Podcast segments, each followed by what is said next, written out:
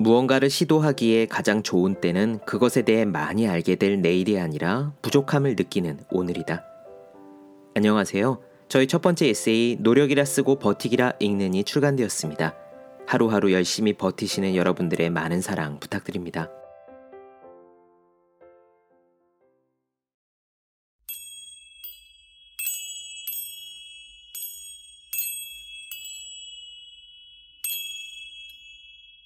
네, 안녕하세요. 본격 공부작업 팟캐스트 서울대는 어떻게 공부하는가 한지우입니다. 오늘부터 칼 뉴포트의 열정의 배신 나눠드리겠습니다. 어떤 직업을 가져야 행복해질까, 그리고 어떤 직업을 가져야 성공할 수 있을까. 이 두 가지는 직업을 구하는 데 있어서 가장 흔히들 하는 고민입니다. 많은 사람들이 행복이 가장 중요하다고 하면서 실제로는 성공을 기준으로 직업을 구하는 경우가 더 많은 것 같아요. 이과는 의대, 문과는 로스쿨 가는 코스를 아리켜주는 입시 설명회도 많고요. 실제로 대학을 졸업하는 취준생들은 중소기업을 쓰기 전에 대기업부터 원서를 쓰잖아요. 하지만 그렇게 진로를 정하면서도 이게 과연 행복한 길일까 하고 스스로 자문하는 분들이 어마어마하게 많습니다. 다행히도 이 행복과 성공을 동시에 잡을 수 있다고 이야기하는 멋진 조언이 있습니다. 하고 싶은 일을 하면 돈은 따라온다. 열정을 따르면 성공은 저절로 쫓아온다라는 조언이에요. 누구나 한 번쯤 들어봤을 겁니다. 물론 저는 그 조언이 틀렸다고는 생각하지 않습니다. 다만 그 문장에는요, 생략된 부분이 있는 것 같아요. 실력을 충분히 쌓았을 때 라는 말입니다. 하고 싶은 일을 하면 실력이 충분히 쌓였을 때 돈이 따라온다.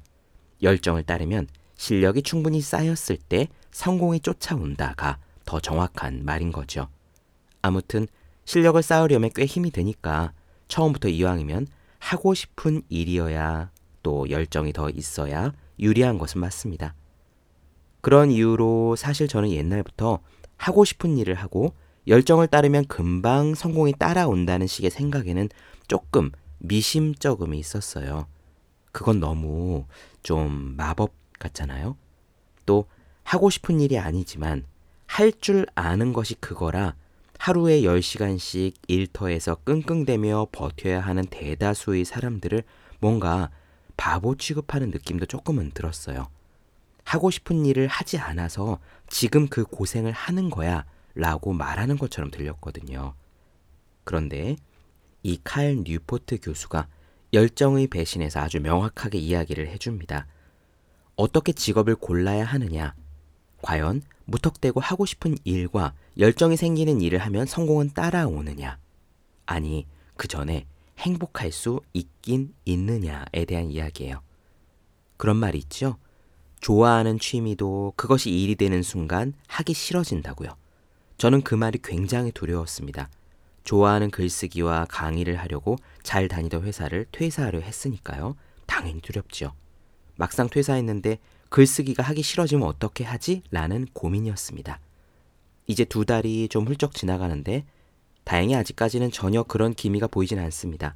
그리고 어떻게 그것이 가능했는지 또 앞으로도 계속 그렇게 하려면 어떻게 해야 하는지 이 열정의 배신책에서 조금 힌트도 얻었어요. 직접 들어보시죠. 스티브 잡스에 대한 첫 번째 에피소드입니다. 바로 시작할게요. 2010년 여름 저는 한 가지 질문에 사로잡혀 있었습니다.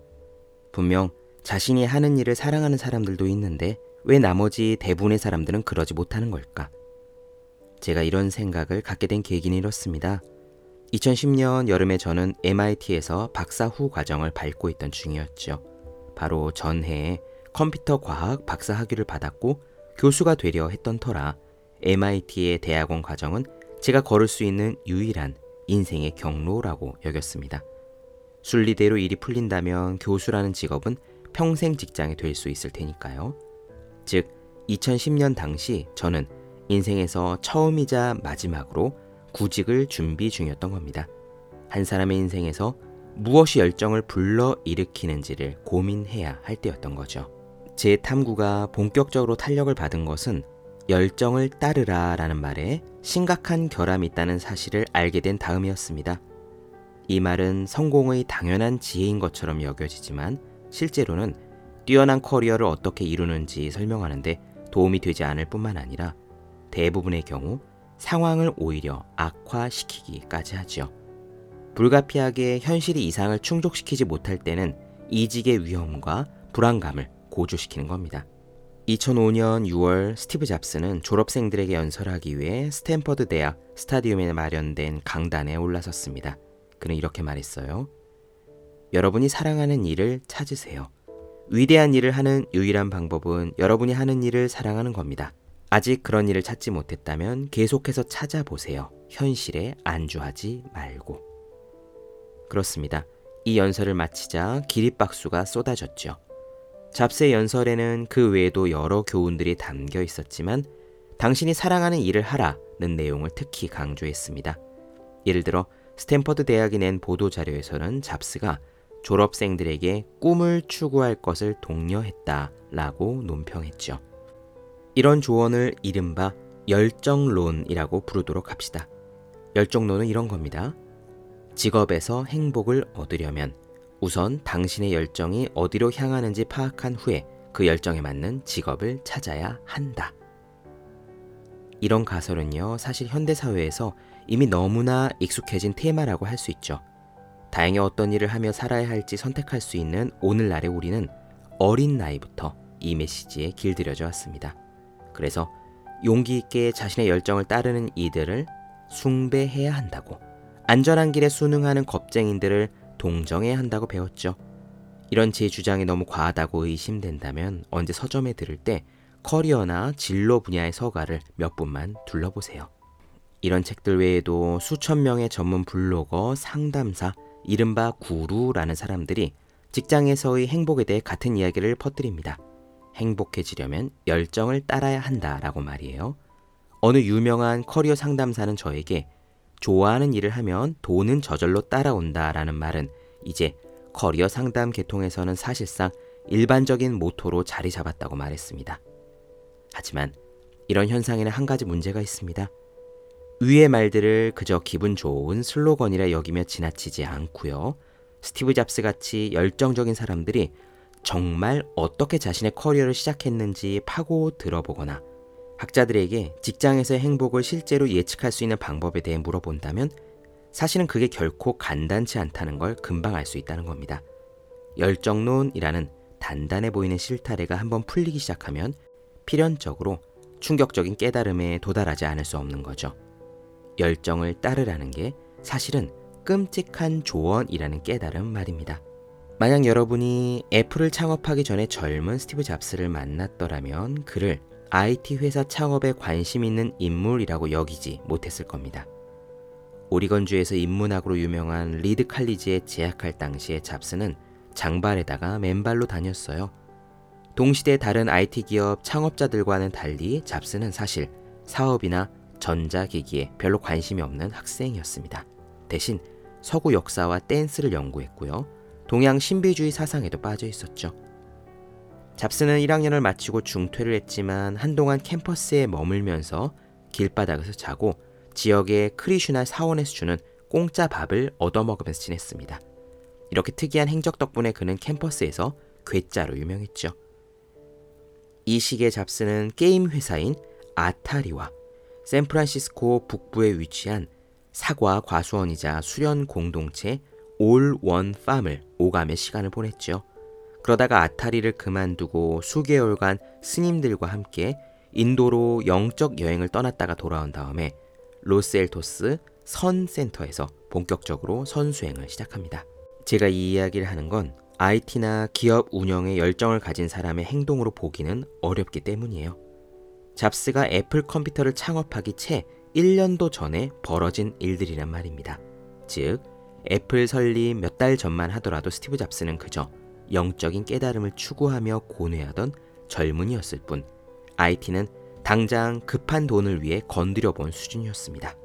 하지만 잡스의 마음가짐을 뒤흔든 결정적인 순간이 같은 해 후반에 찾아왔어요. 주변의 이른바 컴퓨터 광들이 집에서 조립할 수 있는 조립 모형 세트 컴퓨터의 등장에 환호하는 모습을 포착한 겁니다. 잡스는 워지니아에게 이런 조립식 컴퓨터의 회로판을 디자인해서 지역의 애호가들에게 판매하자는 아이디어를 내놓습니다. 처음 계획은 회로판을 개당 25달러에 만들어 50달러에 파는 것이었죠. 다만 워지니악도 잡스도 원래 하던 일은 유지하면서 여유 시간을 투자하는 그야말로 저위험 벤처 사업 수준이었어요. 잡스의 전기 작가 제프리 형은 이렇게 강조했습니다. 그들의 계획은 좀스럽고 별 볼 일 없었다. 세상을 집어삼키려는 야심과는 거리가 멀었다. 제가 스티브 잡스의 과거 이야기를 이렇게 소상히 밝히는 이유는 만족스러운 직업을 찾는 일에 관한 한 디테일이 중요하기 때문입니다. 만약 젊은 시절의 잡스가 훗날 스스로 이야기한 조언을 따라 오직 자신이 사랑하는 일만 추구했다면 지금쯤 그는 아마 가장 유명한 명상센터 강사가 되어 있을지 모릅니다. 하지만 다행히 그는 그 조언대로 살지 않았죠. 단언컨대 애플은 열정의 산물 같은 게 아니라 별 볼 일 없는 계획이 기대를 뛰어넘어 성공한 행운의 결과였을 따름입니다. 이 이야기에서 우리가 확인할 수 있는 확실한 한 가지는 적어도 잡스 본인에게는 열정을 따르라 라는 조언이 별로 쓸모가 없었다는 것입니다.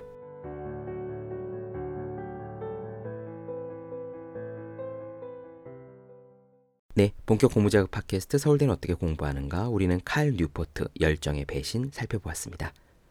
더 많은 이야기가 궁금하신 분들은 제 유튜브 채널 제우의 서재, 네이버 블로그 생의 즐거운 편지, 카카오 브런치 한저의 브런치, 인스타그램 해시태그 제우의 서재 찾아보시면 좋겠습니다. 또 공부하시는 분들을 위해 어떻게 공부해야 효율적인 설명한 혼자 하는 공부의 정서, 그리고 책상 위에 올려두기만 해도 공부하고 싶어지는 365 혼공 캘린더 아직 읽지 않으셨다면 꼭 읽어보셨으면 좋겠습니다. 분명 도움이 되실 거예요. 그럼 오늘 여기까지 하겠습니다. 전 다음 시간에 뵐게요.